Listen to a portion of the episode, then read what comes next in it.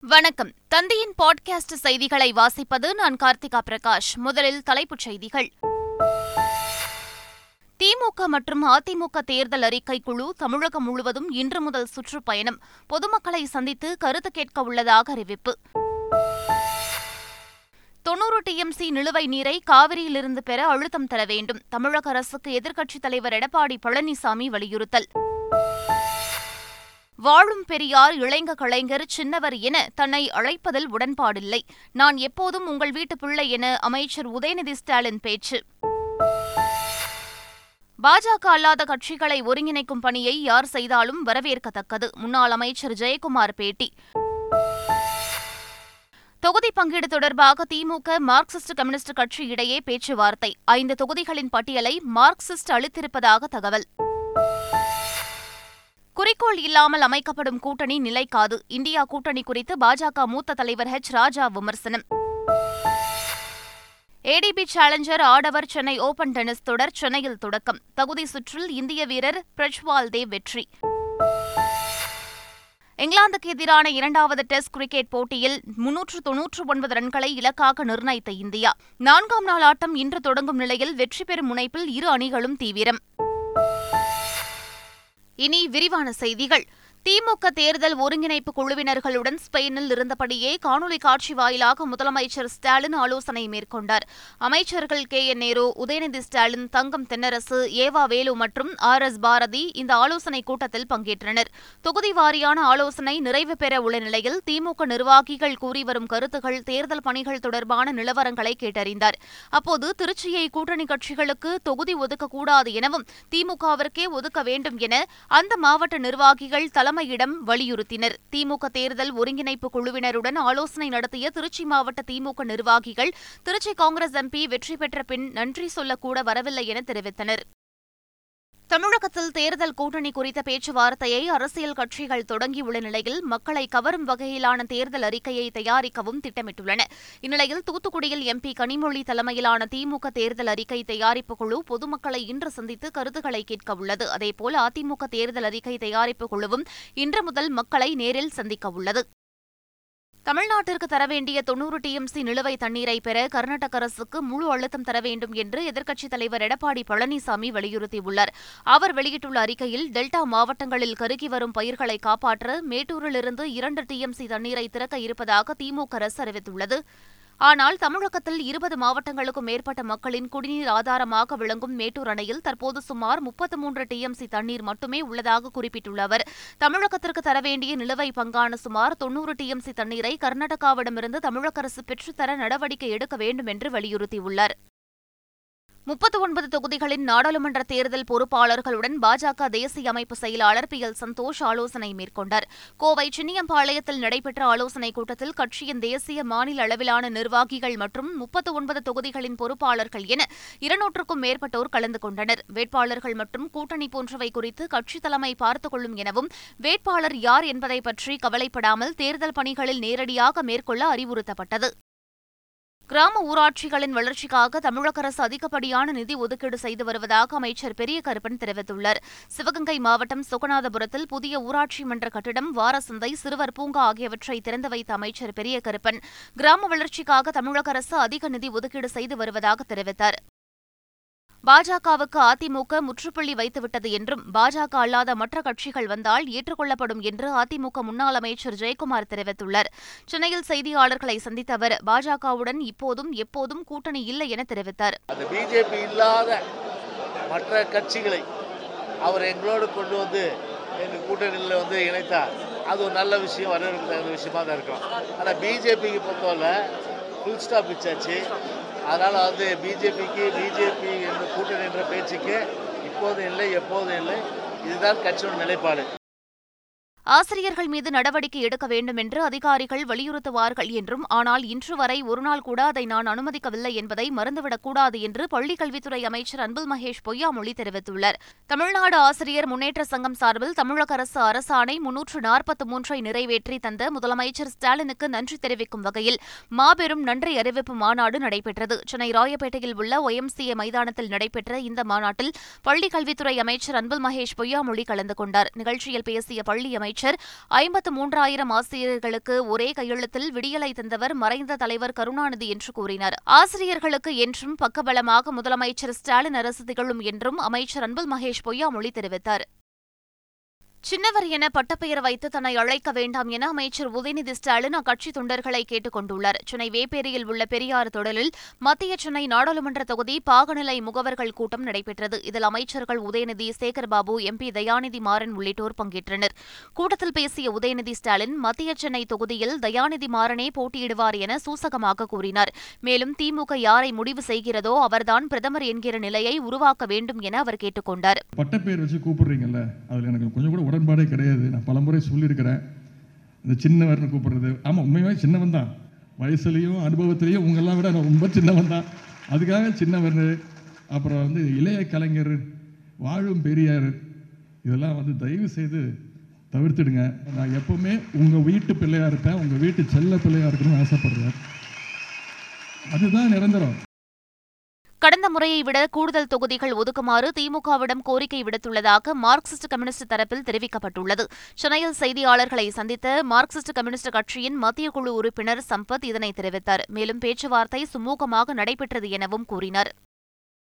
கூட்டணி வேறு கொள்கை வேறு கூட்டணிக்கு வரும் கட்சி நம் கொள்கைகளை ஏற்றுக்கொள்ள வேண்டும் என்பது தவறு என்று கொங்குநாடு மக்கள் தேசிய கட்சியின் பொதுச் செயலாளர் ஈஸ்வரன் தெரிவித்துள்ளார். தேர்தல் நேரங்களில் மற்ற கட்சியினர் எடுக்கும் முடிவுகள் அடிப்படையிலேயே தங்களுடைய முடிவு இருக்கும் என்றும் அவர் கூறினார். இரண்டாயிரத்து இருபத்தாறில் தமிழகத்தில் பாஜக ஆட்சிக்கு வந்தால் இதுவரை அரசு வேலைக்கு செல்லாத குடும்பங்களுக்கு முன்னுரிமை அடிப்படையில் அரசு வேலை வழங்கப்படும் என பாஜக மாநில தலைவர் அண்ணாமலை தெரிவித்துள்ளார். வேலூர் மாவட்டத்தின் அணைக்கட்டு தொகுதியில் என் மண் என் மக்கள் யாத்திரை நடைபெற்றது. அணைக்கட்டு சந்தை பகுதியிலிருந்து பேருந்து நிலையம் வரை அண்ணாமலை நடைப்பயணம் மேற்கொண்டார். பின்னர் செய்தியாளர்களிடம் பேசிய அவர் கட்சி கேட்டுக்கொண்டால் நாடாளுமன்ற தேர்தலில் போட்டியிடுவேன் என்றார். என்னை கட்சி போட்டியிடுங்கன்னு சொன்னா முதல்ல வந்து கட்சி போட்டிடுன்னு சொல்லணும் முதல்ல. ரெண்டாவது கட்சி முப்பத்தொம்போது தொகுதியில் இங்கே போட்டிடணும்னு சொல்லணும் அது என்னுடைய கடமை. கட்சி சொன்னால் நான் கேட்கணும். அதனால் ஏன் கோயம்புத்தூர்னு சொல்லுறீங்க ஏன் இன்னொரு ஊருக்கு சொல்லுறீங்கன்னா அதனால் ஒருவேளை கட்சி என்னைய போட்டிடுங்கன்னு சொன்னால் நிச்சயமாக உங்கள்கிட்ட சொல்லிட்டு தான் நான் போட்டியிடப்போம் புதிய அரசியல் கட்சியை தொடங்கிய நடிகர் விஜய் முதல் முறையாக புதுச்சேரியில் நடைபெற்ற படப்பிடிப்பின் போது ரசிகர்களை சந்தித்தார். புதுச்சேரி ஏஎஃப்டி பஞ்சாலையில் விஜய் நடிக்கும் கோட் திரைப்படத்தின் படப்பிடிப்பு நடைபெற்று வருகிறது. இதை அறிந்த ஆயிரக்கணக்கான ரசிகர்கள் விஜயை பார்ப்பதற்கு ஆலை முன்பு குவிந்தனர். இதையடுத்து படப்பிடிப்பு வாகனத்தின் மீது ஏறி ரசிகர்களை நோக்கி நடிகர் விஜய் கையசைத்தார். ரசிகர்கள் வீசிய மாலையை பெற்றுக்கொண்ட அவர் இதனை மீண்டும் ரசிகர்களை நோக்கி வீசியதால் ரசிகர்கள் உற்சாகமடைந்தனர். இலங்கை கடற்படையால் கைது செய்யப்பட்டுள்ள ராமேஸ்வரம் மீனவர்கள் இருபத்தி மூன்று பேரையும் விடுவிக்க வலியுறுத்தி ராமேஸ்வரத்தில் ஒருநாள் அடையாள வேலை நிறுத்தம் செய்ய மீனவர்கள் முடிவு செய்துள்ளனர். தங்களுடைய கோரிக்கைகள் நிறைவேற்றப்படாவிட்டால் நாடாளுமன்ற தேர்தலை புறக்கணிக்கப் போவதாகவும் அவர்கள் எச்சரிக்கை விடுத்துள்ளனர். புள்ளி வைத்த இந்தியா கூட்டணிக்கு முற்றுப்புள்ளி வைக்கப்பட்டுள்ளதாக பாஜக மூத்த தலைவர் ஹெச் ராஜா விமர்சித்துள்ளார். குறிக்கோள் இல்லாமல் அமைக்கப்படும் கூட்டணி நிலைக்காது என்றும் அவர் தெரிவித்துள்ளார். இன்னொரு மாய பிம்பம் புள்ளி வச்ச கூட்டணியை? ஐ புள்ளி என் புள்ளி டி புள்ளி ஐ புள்ளி இந்த மாதிரி ஒரு புள்ளி வச்ச கூட்டணி. அதுக்கு ஃபுல் ஸ்டாப்பே வச்சுட்டாங்க இப்போ எல்லோரும். அதோட கன்வீனரே இன்றைக்கி அதில் இல்லை. அந்த அளவிற்கு இதுக்கு என்ன காரணம்? காரணம் குறிக்கோள் இல்லாது அமைகின்ற கூட்டணிகள் நிலைக்க முடியாது. ஏன்னா ஒரே ஒன் பாயிண்ட் ப்ரோக்ராம் மோடி ஆகும் மோடி அவர்களை எப்படியாவது நீக்கணும்.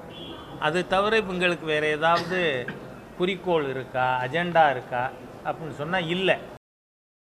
ஆட்டிசம் பாதித்த சிறுவர்கள் பதினான்கு பேர் கடலூரிலிருந்து சென்னை வரை கடல் வழியாக நூற்று அறுபத்தைந்து கிலோமீட்டர் தூரம் நீந்தி உலக சாதனை படைத்துள்ளனர். ஒன்பது வயது முதல் பத்தொன்பது வயதுக்கு உட்பட்ட பதினான்கு பேர் பிப்ரவரி ஒன்றாம் தேதி கடலூரில் பயணத்தை தொடங்கினர். நான்கு நாட்கள் கடலில் நீந்தி நூற்று அறுபத்தைந்து கிலோமீட்டர் தூரத்தை கடந்து சென்னையை வந்தடைந்து உலக சாதனை படைத்துள்ளனர். அதற்கான நிறைவு விழாவில் முன்னாள் டிஜிபி சைலேந்திரபாபு சாதனை படைத்தவர்களை பாராட்டினார். ஏசியன் புக் ஆஃப் ரெக்கார்ட்ஸ் அமைப்பினர் சான்றிதழ் மற்றும் பதக்கங்களை வழங்கி கௌரவித்தனர். பின்னர் செய்தியாளர்களுக்கு பேட்டியளித்த முன்னாள் டிஜிபி சைலேந்திரபாபு ஆட்டிசம் பாதித்த குழந்தைகளாலும் சாதிக்க முடியும் என்பதற்கு இந்த ஒரு நிகழ்வு உதாரணம் என்றார். பாஜகவுடன் சேரப்போவதில்லை என்றும் அக்கட்சிக்கு அடிபணிந்து செயல்பட போவதில்லை என்றும் டெல்லி முதலமைச்சர் அரவிந்த் கெஜ்ரிவால் தெரிவித்துள்ளார். டெல்லியின் கிராரி பகுதியில் இரண்டு புதிய பள்ளி கட்டடங்களுக்கு முதலமைச்சர் அரவிந்த் கெஜ்ரிவால் அடிக்கல் நாட்டினார். நிகழ்ச்சியில் பேசிய அவர் கடந்த எட்டு ஆண்டுகளில் டெல்லி அரசு தனது மொத்த பட்ஜெட்டில் நாற்பது சதவீதத்தை சுகாதார மற்றும் கல்விக்காக செலவிட்டுள்ளது என்று கூறினார். பாஜகவில் சேர சொல்லி அழைப்பு வருகிறது என்றும் அக்கட்சியில் சேர்ந்தால் விட்டுவிடுவதாக கூறுகிறார்கள் என்றும் அவர் தெரிவித்தார். ரயில் பயணிகளின் பாதுகாப்பை வலுப்படுத்த அரசு மேற்கொண்ட நடவடிக்கைகள் குறித்து வில்சன் எம்பி எழுப்பிய கேள்விக்கு மத்திய ரயில்வே துறை அமைச்சர் அஸ்வினி வைஷ்ணவ் பதிலளித்துள்ளார். பாதுகாப்பு குறைபாடுகள் தமிழ்நாட்டில் ரயில்வேயின் நிலுவையில் உள்ள திட்டங்கள் தொடர்பாக மாநிலங்களவையில் தமிழக எம்பி வில்சன் கேள்வி எழுப்பியிருந்தார். இதற்கு எழுத்துப்பூர்வமாக பதிலளித்துள்ள அஸ்வினி வைஷ்ணவ் அனைத்து விபத்துகள் குறித்தும் விசாரணை முறையாக நடத்தப்பட்டுள்ளது என்றார். கடந்த ஐந்து ஆண்டுகளில் இந்திய ரயில்வேயில் மொத்தம் இருநூற்று பத்தொன்பது விபத்துகள் நிகழ்ந்துள்ளதாகவும் தொழில்நுட்ப கோளாறு சுற்றுச்சூழல் காரணிகள் மற்றும் மனித தவறுகளால் அவை நிகழ்ந்ததாகவும் அஸ்வினி வைஷ்ணவ் தெரிவித்துள்ளார். மற்ற நாடுகளுடன் ஒருங்கிணைந்து செயல்படாமல் எந்த நாடும் பாதுகாப்பாக இருக்க முடியாது என்று மத்திய உள்துறை அமைச்சர் அமித் ஷா தெரிவித்துள்ளார். டெல்லியில் நடைபெற்ற காமன்வெல்த் சட்ட கல்விச் சங்க வழக்கறிஞர்கள் மற்றும் தலைமை சட்ட ஆலோசகர்கள் மாநாட்டின் நிறைவு விழா குடியரசுத் தலைவர் திரௌபதி முர்மு தலைமையில் நடைபெற்றது. இந்நிகழ்ச்சியில் கலந்து கொண்டு பேசிய உள்துறை அமைச்சர் அமித் ஷா வர்த்தகத்திற்கோ அல்லது குற்றங்களுக்கோ புவியியல் எல்லைகள் முக்கியமல்ல என்று தெரிவித்தார். உத்தரகாண்டில் பொது சிவில் சட்டத்திற்கு அம்மாநில அமைச்சரவை ஒப்புதல் வழங்கியுள்ளது. பிப்ரவரி இரண்டாம் தேதி கூடிய முதலமைச்சர் புஷ்கர் சிங் தாமி அமைச்சரவைக் கூட்டத்தில் பொது சிவில் சட்டத்திற்கு ஒப்புதல் வழங்குவது குறித்து விவாதிக்கப்பட்டது. இந்த முதல் அமைச்சரவைக் கூட்டத்தில் ஒப்புதல் அளிக்காமல் சில விவாதங்களுக்கு பிறகு ஒப்புதல் வழங்கப்படும் என்று தெரிவிக்கப்பட்டது. இதையடுத்து நடைபெற்ற இரண்டாவது அமைச்சரவைக் கூட்டத்தில் இந்த மசோதாவிற்கு ஒப்புதல் அளிக்கப்பட்டுள்ளது. உத்தரகாண்ட் சட்டமன்ற கூட்டத்தொடரை முன்னிட்டு டெஹ்ராடூனில் உள்ள சட்டசபை வளாகத்தை சுற்றி முன்னூறு மீட்டர் சுற்றளவில் நூற்று நாற்பத்தி நான்கு தடை உத்தரவு பிறப்பிக்கப்பட்டுள்ளது.